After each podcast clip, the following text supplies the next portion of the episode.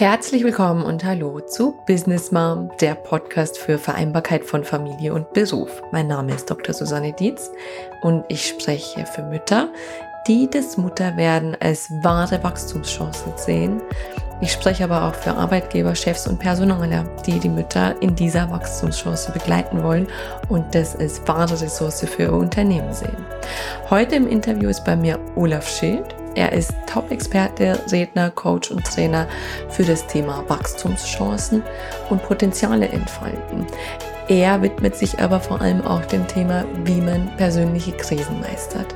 Seine Expertise zieht er aus über 20 Jahren Vertriebserfahrung und ist auch schon über 18 Jahre als Führungskraft tätig gewesen.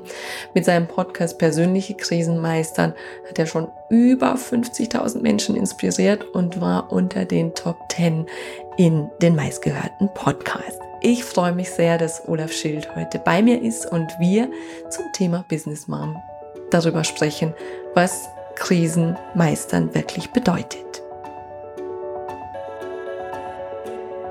Hallo und herzlich willkommen, Olaf, in meinem Podcast Business Mom. Ich freue mich total, dass du dir Zeit nimmst. Hallo, liebe Susanne. Ich freue mich sehr, dass ich Gast bei dir sein darf. Ja, ich freue mich. Und zwar, du hast ja dieses wunderbare Thema, ich nenne es jetzt mal negativ, Krisen meistern.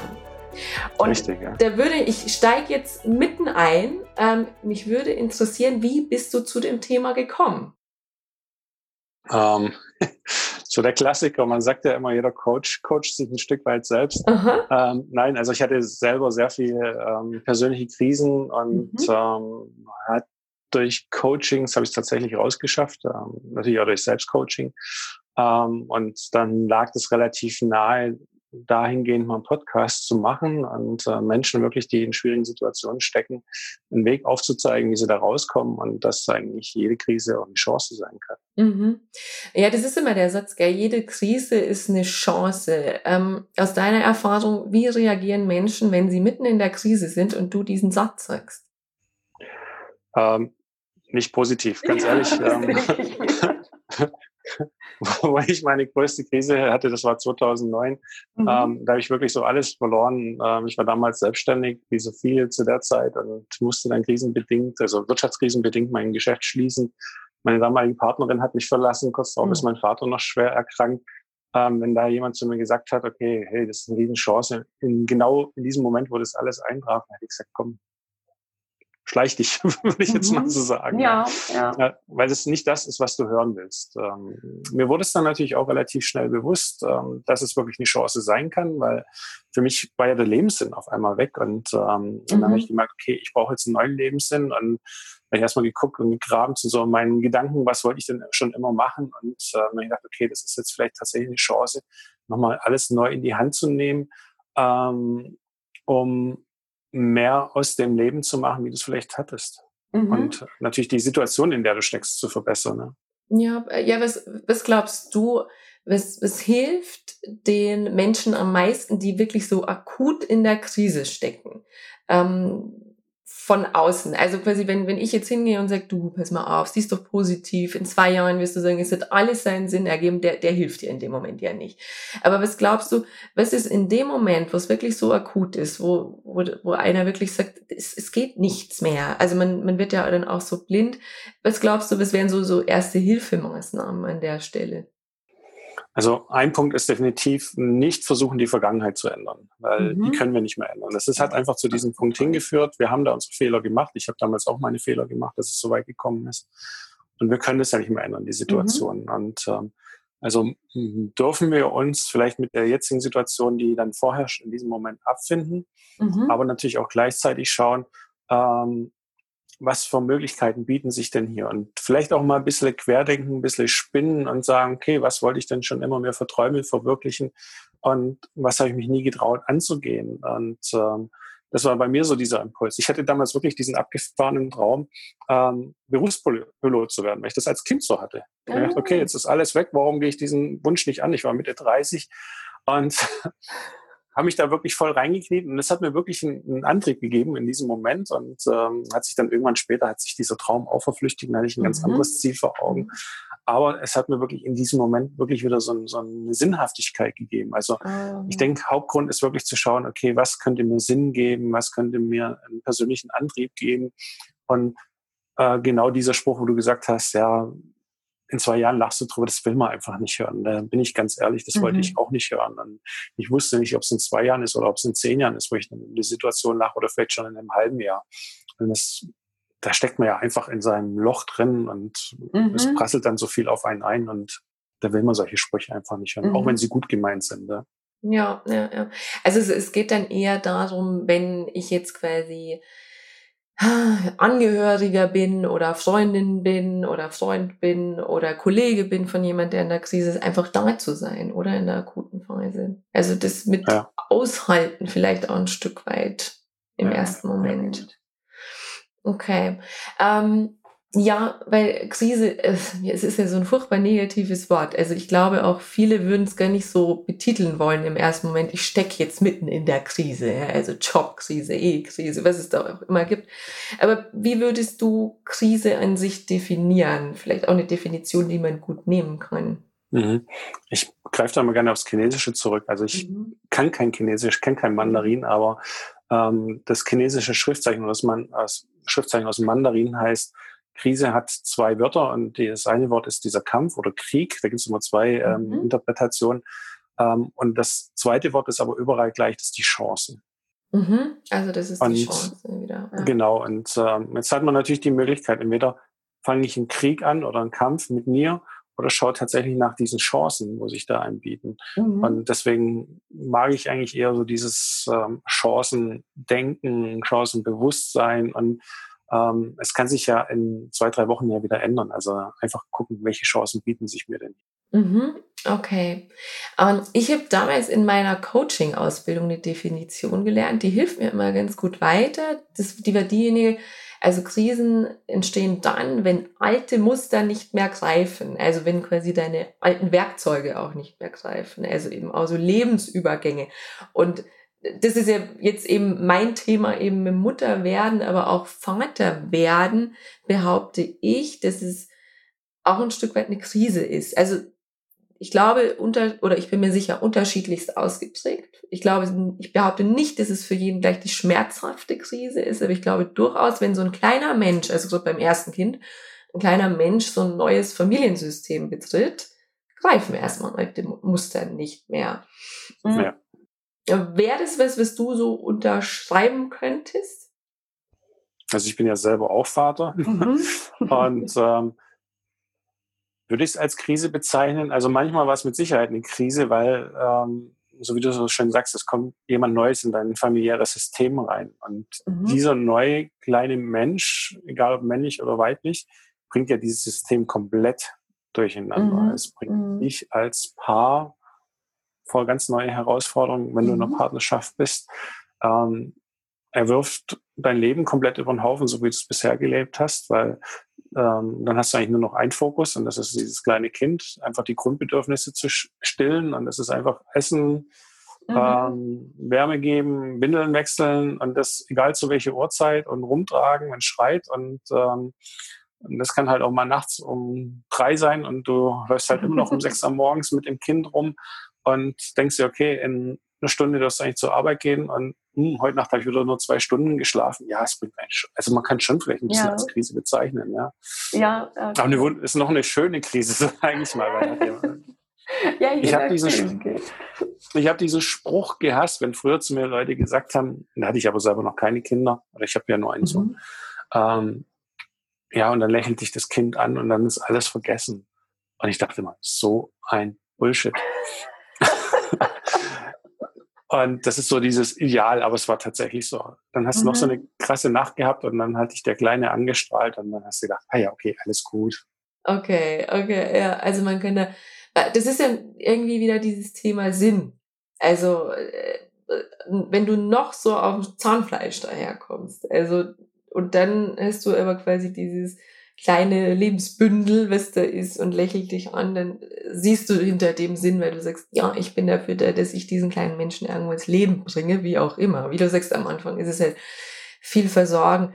Ähm, jetzt sage ich halt auch immer, äh, ich glaube, deshalb ist es eine Krise, gerade bei den Müttern, weil halt echt so ein extremer Transformationsprozess stattfindet. Also gerade bei den Müttern, die ganz stark berufstätig waren, die vielleicht auch sehr spät erst Kinder kriegen, die sind halt schon lange im Job und auf einmal wirst du ja in so einen komplett anderen Lebensbereich geworfen. Also ich habe mich so gefühlt, als wäre ich dann halt nicht mehr Azubi, sondern vor Azubi. Also ich hatte das Gefühl, ich habe keinerlei Fähigkeiten erstmal, dieses Kind irgendwie dazu am Leben zu halten, vielleicht dann auch noch zu erziehen, ja, also bin ich weit davon entfernt, das zu wissen.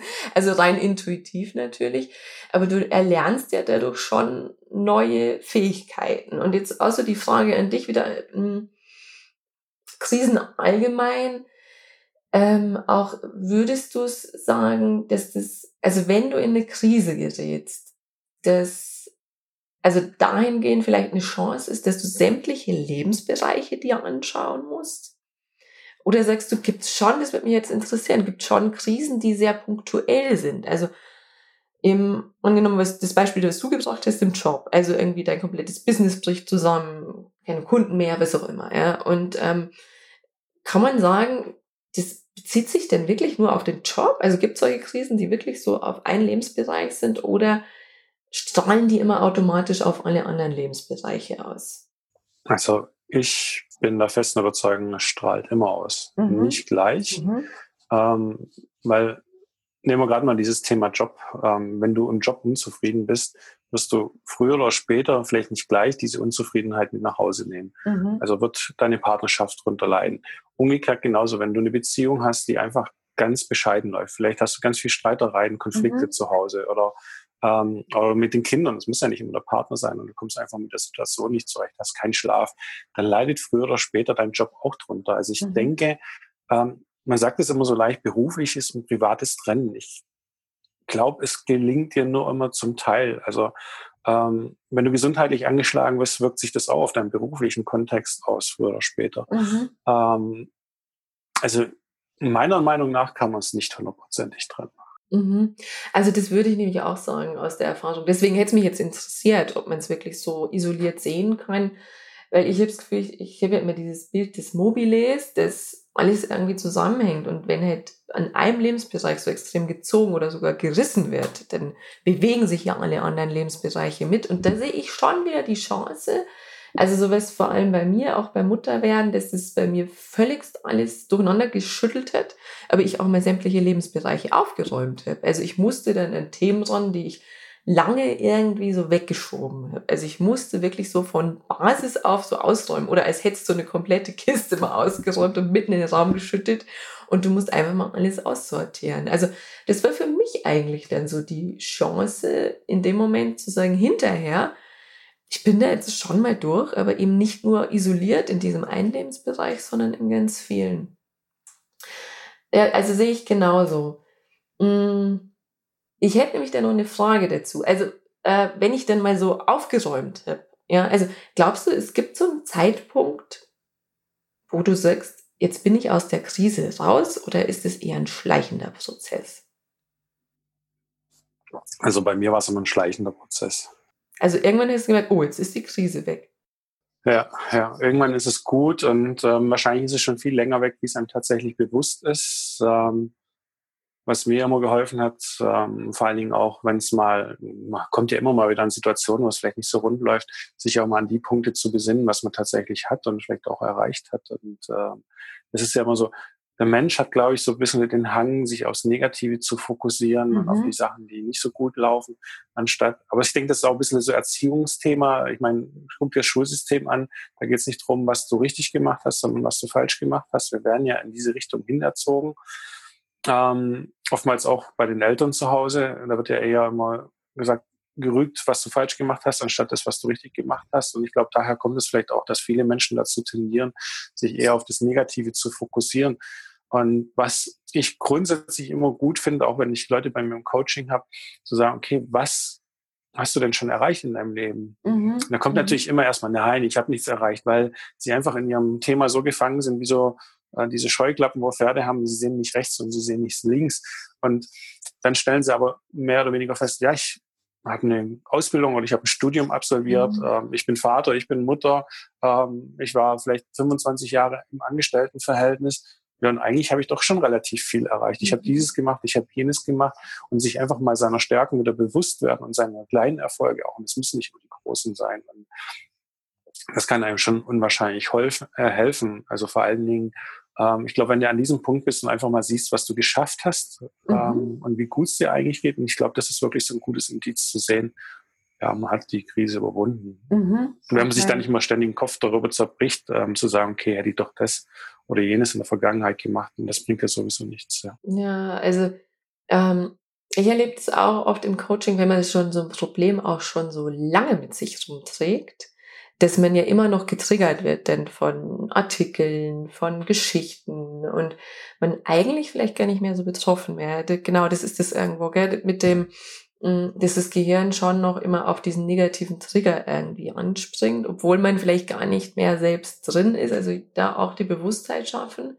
Du hast jetzt angesprochen auch noch Coaching, also mm, mit welchen Anliegen kommen denn Leute zu dir ins Coaching oder wollen Training bei dir machen? Also wo, wo unterstützt du ganz konkret?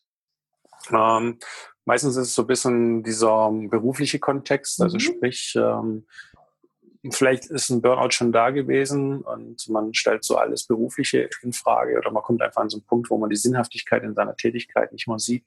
Ähm, das ist also wirklich so, so ein Thema Berufung finden. Mhm. Und es muss nicht immer unbedingt die Selbstständigkeit sein. Ähm, es kann auch einfach sagen, eine berufliche Neuorientierung wieder im Angestelltenverhältnis. Ähm, ich hatte auch schon Thema Partnerschaft, ähm, würde ich aber sagen, ist nicht mein, mein Hauptgebiet. Was ganz häufig auch ist, ist so Business Mentoring. Einfach, mhm. ähm, ich komme okay. aus der Industrie raus. Ich habe 18 Jahre als Führungskraft gearbeitet, 20 Jahre im Vertrieb. Und wenn da zum Beispiel vielleicht der Vertrieb nicht mehr so läuft, dann kommen da ganz viele auf mich zu und sagen, okay, okay was können wir denn da optimieren? Was für Chancen sieht man denn da? Wie kann man das Vertriebsteam vielleicht besser aufstellen? Mhm. Also machen wirklich dann auch so das Thema Neuorientierung, Standortbestimmung, aber meistens wahrscheinlich dann schon, wenn der Leidensdruck schon recht hoch ist, vermute ich mal. Das macht ja so die Krise ein bisschen aus, gell? Ja, sind wir mal ehrlich, wenn es rund läuft, äh, wir haben alle Optimierungsbedarf, aber die wenigsten fangen tatsächlich an, wenn es rund läuft, was zu optimieren, weil es tut's ja dann so. Und dann muss meistens der Schmerz schon immer recht groß sein oder vielleicht ist das Kind schon in den Brunnen gefallen mhm. und dann mhm. kommt man erst, anstatt man vielleicht mal vorher die Reißleine zieht. Ich habe selber gemerkt, wo ich noch angestellt war. Ähm, ich war ja sehr lange unzufrieden in meinem Beruf und äh, wo ich eine gute Position hatte. Und dann kam erst so ein bisschen Schwindelgefühle, dann Tinnitus und am mhm. Schluss habe ich dann tatsächlich noch eine Gesichtslähmung gebraucht, bis ich gesagt habe, ich ziehe jetzt mal die Reißleine. Ja. Und es war alles nie medizinisch erklärbar. Man konnte den Tinnitus nicht auffinden, man konnte die Gesichtslähmung nicht erklären. Ähm, ich wusste natürlich schon, was es war, und, aber ich habe dann tatsächlich von meinem Körper diesen ganz heftigen Schlag gebraucht, mhm. dass ich sage, okay, ich verändere was an meiner beruflichen Situation.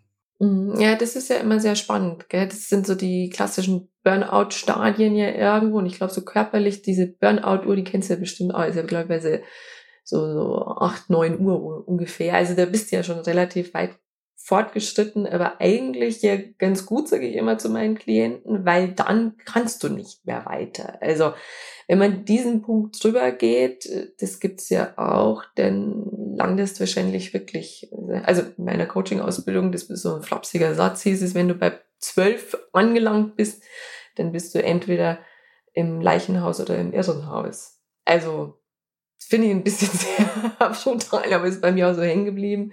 Und äh, so gesehen ist es natürlich besser, wenn du vorher naja. den Ausstieg ja. schaffst. Also da finde ich das ja auch immer wertvoll. Und das ist ja eigentlich auch wieder so diese Sichtweise, die du gesagt hast, ähm, das wirklich auch wieder positiv zu sehen. Also mein Körper spricht in dem Moment ja mit mir und mhm. sagt, hey, du bist hier nicht mehr richtig. Ja? Und ja.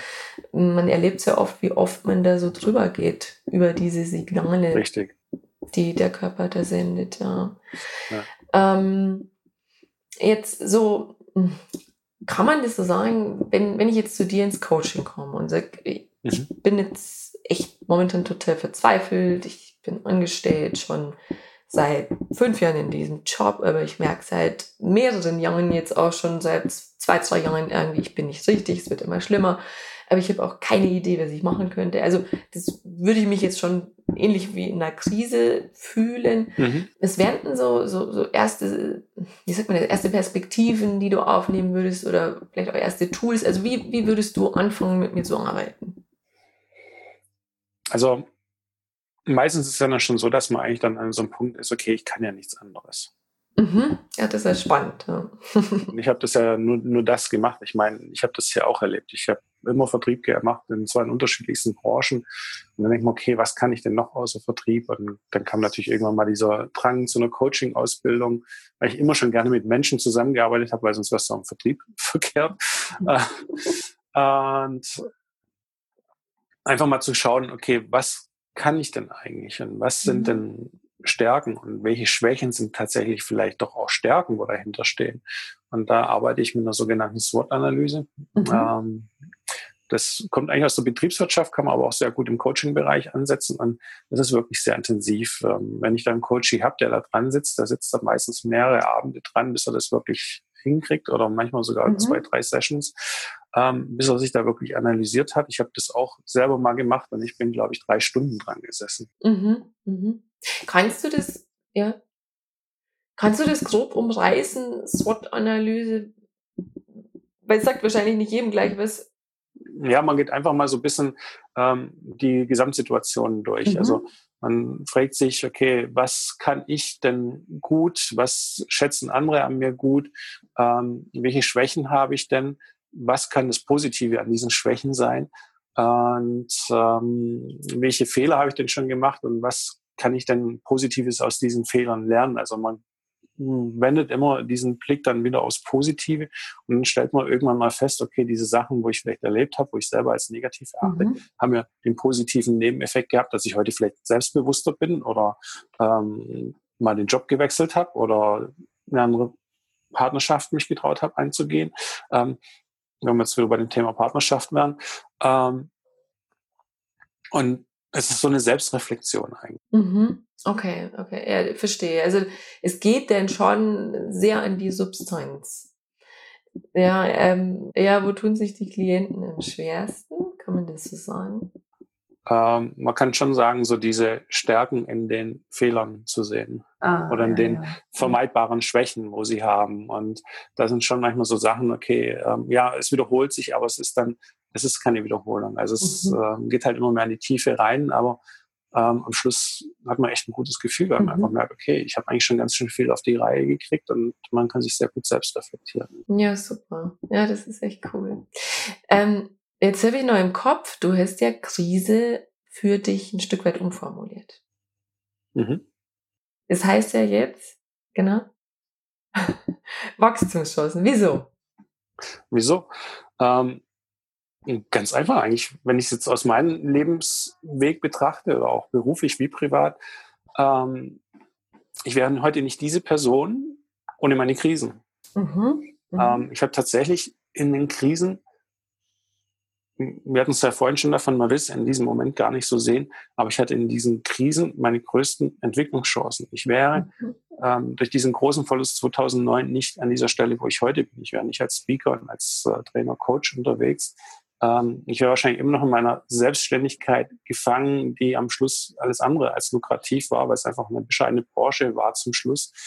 Ähm, mit wenig Ertrag, äh, wobei sie sehr viel Spaß gemacht hat. Also nicht falsch verstehen, ich habe das gern gemacht. Ähm, aber ich wäre da tatsächlich auch in so einem Art Jobhamsterrad als Selbstständiger gefangen geblieben. Mhm, mh. Hätte ähm, mit Sicherheit nicht diesen wundervollen Sohn, den ich heute habe. Ja? Mhm. Ähm, weil das lauter Verknüpfungen von Schicksalssachen, sagen wir mal, oder von Begebenheiten waren, die wahrscheinlich so nie eingetroffen wären, wenn ich in diesem Trott geblieben wäre. Mhm, das verstehe ich. Also es ist so positiv jetzt auch die, ja, positiv nicht umformuliert, sondern auch die positive Perspektive nochmal auf das Thema Krise. Ähm, jetzt so die Frage, ich weiß nicht, ob man das beantworten kann, aber ich frage mich gerade so, ähm, also zum einen Krisen wollen wir alle nicht haben, aber Wieso, wieso ist es oftmals so schmerzlich? Weil ich glaube, du hast es so schön vorhin gesagt, die alten äh, Werkzeuge und Werte, die man eigentlich so hat, die funktionieren zu diesem Zeitpunkt nicht mehr. Und das macht einen so ein bisschen hilflos. Ich, mhm. Wenn ich mich 2009 betrachte, ähm, ich war zehn Jahre, fast zehn Jahre selbstständig. Ich hatte mehrere Wirtschaftskrisen. Aber in diesem Jahr hat nichts gegriffen, was die Jahre zuvor mhm. gegriffen hatte. Und ich habe mhm. gesehen, wie meine Arbeit von ähm, neun Jahren zu dem Zeitpunkt mir quasi innerhalb von einem Dreivierteljahr wirklich durch die Finger gerannt ist. Ach, Und ähm, da kommst du dir schon sehr hilflos vor. Mhm. Also es ist wirklich so, wie du so schön gesagt hast, die Werkzeuge, die wir haben, greifen nicht mehr. Und bei mir hat auch nichts mehr gegriffen. Ähm, und ich glaube, das macht so dieses Schmerzhafte, vielleicht auch dieses Ohnmächtige in diesem Moment. Ähm, mhm. Man sieht es vielleicht schon kommen, denkt auch, man kriegt es abgewendet und man schafft es dann nicht und dann tritt dieser Worst Case jetzt mal ein. Nennen wir es einfach mhm. mal so. Mhm. Und, und dann steht man da und denkt sich, Mist, jetzt ist tatsächlich so gekommen, wie ich es nie haben wollte. Mhm. Ja, bei mir ist jetzt gerade so ein Bild entstanden, als du erzählt hast, so, so ein Stück weit wie, ja, wie so ein Tsunami, ähm, der da auf einen zukommt. Du siehst es vielleicht und denkst, uh, was ist das? Nee, will ich nicht. Und dann merkst du Gott und dann bist du mittendrin und wirst, wirst mitgespült und dann musst du aber wahrscheinlich auch erstmal das Schwimmen lernen in so einem Tsunami. Also ich glaube, selbst ein guter Schwimmer würde da erstmal mitgerissen werden, vielleicht erwischt, also ich hätte jetzt kurz so Bilder im Kopf, vielleicht erwischt ja noch irgendwie so ein Balken, wo du dich festhalten kannst. Also ist erstmal das Ziel, irgendwie dann oben zu bleiben, wahrscheinlich, gell? und dann und dann Fertigkeiten zu entwickeln und dann vielleicht sogar auf der Welle zu surfen, sag ich mal. Also das ist so witzig, weil du sagst, mit der Welle, auf der Welle zu surfen. Bei mir kam gerade so, so, so, ein, so ein Punkt oder so ein Bild in die Augen. Ich war mal auf Bali zum Surfen und mhm. ich war damals ein bisschen angeschlagen mit diesem Bali-Belly und ähm, bin rausgepaddelt und habe die erste Welle nicht erwischt und dann kam wirklich so ein Set rein. Also Set ist immer, wenn ganz viele Wellen hintereinander kommen. Okay. Und ich war eh nicht konditionell so fit an dem Zeitpunkt und also da habe ich dann echt auch zu kämpfen gehabt. Und es hat einen wieder runtergezogen und dann hat man sich wieder hochgekämpft und hat es dann wieder runtergezogen. Und ich glaube, das ist schon so ein bisschen so dieses Gefühl, man wird immer wieder runtergezogen, schafft es vielleicht wieder hoch und wird gleich wieder runtergezogen. Mhm, mh. Und ähm, ja, und da die Kunst zu schaffen, sich tatsächlich wieder aufs Brett zu schwingen und dann zu surfen oder einfach rauszukommen, das ist wirklich so diese Herausforderung. Ja. Irgendwie rauszukommen, ja. Aber wenn man jetzt in diesem Bild bleiben würde, also es gäbe ja durchaus die Option zu ertrinken. Also es kann ja wirklich negativ ausgehen. Jetzt überlege ich gerade wieder zurück zu, zum Thema Krise. Ähm, irgendwie geht's ja immer, oder? Oder was sagst du als Experte dazu? Es geht immer irgendwie. Also es gibt zum einen, ich habe mal so ein, damals das mit dieser Gesichtslähmung war, mhm. habe ich in einem Café so eine Karte gekriegt zum Frühstück. Und da stand mhm. buddhistische Weisheit dabei. jedes, was stand drauf? Habe ich sie hier noch hängen? Auf jeden Fall stand drauf, jedes Ende kann der Beginn etwas wundervollen mhm. Neuen sein. Ähm, aber das sieht man natürlich in diesem Moment nicht. Mhm. Und ähm, ich muss sagen, 2009 hatte ich auch mal kurz, wenn so dein Sinn, für den du angetreten bist, fehlt, mhm. dann und dann noch alles Private noch drumherum zusammenbricht, dann kommt dir schon dieser Gedanke, okay, wo ist der Sinn des Lebens? Mhm. Und, und dann kamen natürlich auch mal ganz dunkle Gedanken hoch. Und dann habe ich gedacht, okay, nee, das ist keine Option, weil das Wertvollste, was du hast, ist tatsächlich dein Leben. Mhm. Und ich mhm. glaube, manche schaffen tatsächlich diesen Switch nicht, weil sie einfach nicht mehr den Wert des Lebens erkennen. Mhm. Mhm. Und es hängt ja auch immer von der eigenen Resilienz ab, wie sehr einem eine Krise was ausmacht. Also mhm. da muss ich sagen, meine Eltern waren immer Kämpfer. Die haben immer mhm. gekämpft in ihrem Leben. Ähm, ob das jetzt gut war oder nicht, lassen wir einfach mal dahingestellt. Aber dieses Kämpfer-Mindset, haben sie mir natürlich mitgegeben. Und ich wusste, okay, aufgeben ist keine Option. Okay, also du hast ein gutes äh, Role Model schon gehabt in der Kindheit. Das ist schon mal ganz cool. Ja, und ähm, weiß nicht, ob du das auch so erfahren hast, aber ich glaube auch, du kannst, also man kann sich schon oft immer so ein bisschen rauswinden und immer so ein bisschen wieder davon rennen. Aber ich glaube, die Krise wird umso heftiger, je öfter du davonläufst also wenn du das quasi nur im Kleinen annimmst und dass du merkst, nur eine Irritation, eben bleibe beim Thema Job und man sagt irgendwie, oh nee, also ich merke so, mit dem Chef kann ich gar nicht und das wird auch nichts mehr mit uns. Vielleicht an der Stelle schon zu sagen, also quasi die, die Variablen mal zu checken, ja. Ähm, was kann ich denn verändern? Aber ich glaube, wenn, also das, das ist auch so ein Grundproblem, warum dann große Krisen entstehen, weil wir, ja, weil wir zu lange wegschauen, weil wir uns immer wieder wegducken, weil wir uns halt den Themen nicht stellen. Und ich glaube, das Leben bringt es dann so auf den Tisch und da, da bringe ich jetzt wieder meinen Link zum Muttersein. Bei mir war es, glaube ich, schon auch, dass ich dann nochmal runtergebrochen wurde auf so was Essentielles, anderes, wo ich mich auch ganz vielen Themen nicht mehr, ja, wo, wo ich nicht mehr auskonnte. Also ich musste dem, mich dem stellen. Ich musste mich auch nochmal mit der Jobfrage eben auseinandersetzen. Also ähm, was ist mir wirklich wichtig und wie kann ich das dann vereinbaren? Ja, total cool. Ähm, ja, super. Also ich hätte jetzt noch eben zum Schluss die Frage an dich. Hm, ja, was, was, würd, was würdest du Menschen so konkret raten, die denken so, jetzt geht's echt nicht mehr. Also die quasi jetzt vom Tsunami erfasst wurden, wenn wir in dem Bild bleiben, äh, noch kein Surfbrett gefunden haben, was da rumschwimmt, die irgendwie so denken, nee, ich bin kurz vorm Ertrinken, das wird nichts mehr. Was würdest du raten, so als, als, als erster Impuls, ähm, dass, dass die weitermachen und dass die wirklich diese Krise zur Wachstumschance machen? Also vor allen Dingen, wenn sie so das Gefühl haben, sie sind am Ertrinken und sie schaffen es nicht mal wirklich, vielleicht nicht den falschen Stolz haben und sich tatsächlich mhm. auch nach Hilfe umsehen. Ah. Ähm, je nachdem, was es ist, ob es, äh, es gibt ja die Varianten Psychotherapie, je nachdem, wie, wie schwergehend das auf die Psyche einschlägt mhm. oder wirklich zu sagen, okay, ich hole mir einen Coach, ich hole mir einen Mentor, der mir da heraushilft. Ähm, man muss ja nicht immer alles selber durchkämpfen. Ähm, ich habe viele Themen, meine eigenen Themen gar nicht selber lösen können oder hätte sie nicht lösen können ohne einen Coach oder an meiner Seite. Ähm, aber prinzipiell, wenn man in dieser Situation ist, okay, ich denke, eine entscheidende Frage, die kann man sich immer stellen. Mhm. Ähm, was hat diese Situation Positives für mich? Was mhm. kann ich mhm. jetzt Positives herausnehmen? Und wirklich weg von dem Negativen, nicht so, okay, was soll mir noch Negatives passieren, sondern was für eine Chance bietet sich mir hier? Was für einen positiven Effekt habe ich hier? Und ich bin überzeugt, jeder findet was. Mhm. Okay. auch, eine, auch wenn eine Beziehung, wenn eine Beziehung schlecht läuft, wir haben ja immer das Gefühl, wenn eine Beziehung beendet wird, ah, oh, ich krieg nie wieder einen Partner und das war der Partner schlechthin oder Partnerin. Aber sind wir mal ehrlich, auch eine Beziehung, es ist wie mit einem Job, mit, mit, mit einem Burnout, ähm, die wird ja nicht von heute auf morgen plötzlich beendet. Mhm. Das sind ja Punkte, die laufen darauf hin, dass es so eine Beziehung mal beendet wird, weil es vielleicht davor schon Konflikt ist. Aber das will man in diesem Moment nicht sehen. Man mhm. sieht ja mhm. dann immer nur dieses rosa-rote Bild und das alles toll war. Aber es hat ja auch Punkte gegeben, wo dazu hingeführt haben. Und, vielleicht hat man die Chance, wirklich sein Leben zu verwirklichen. Mhm, mhm. Okay.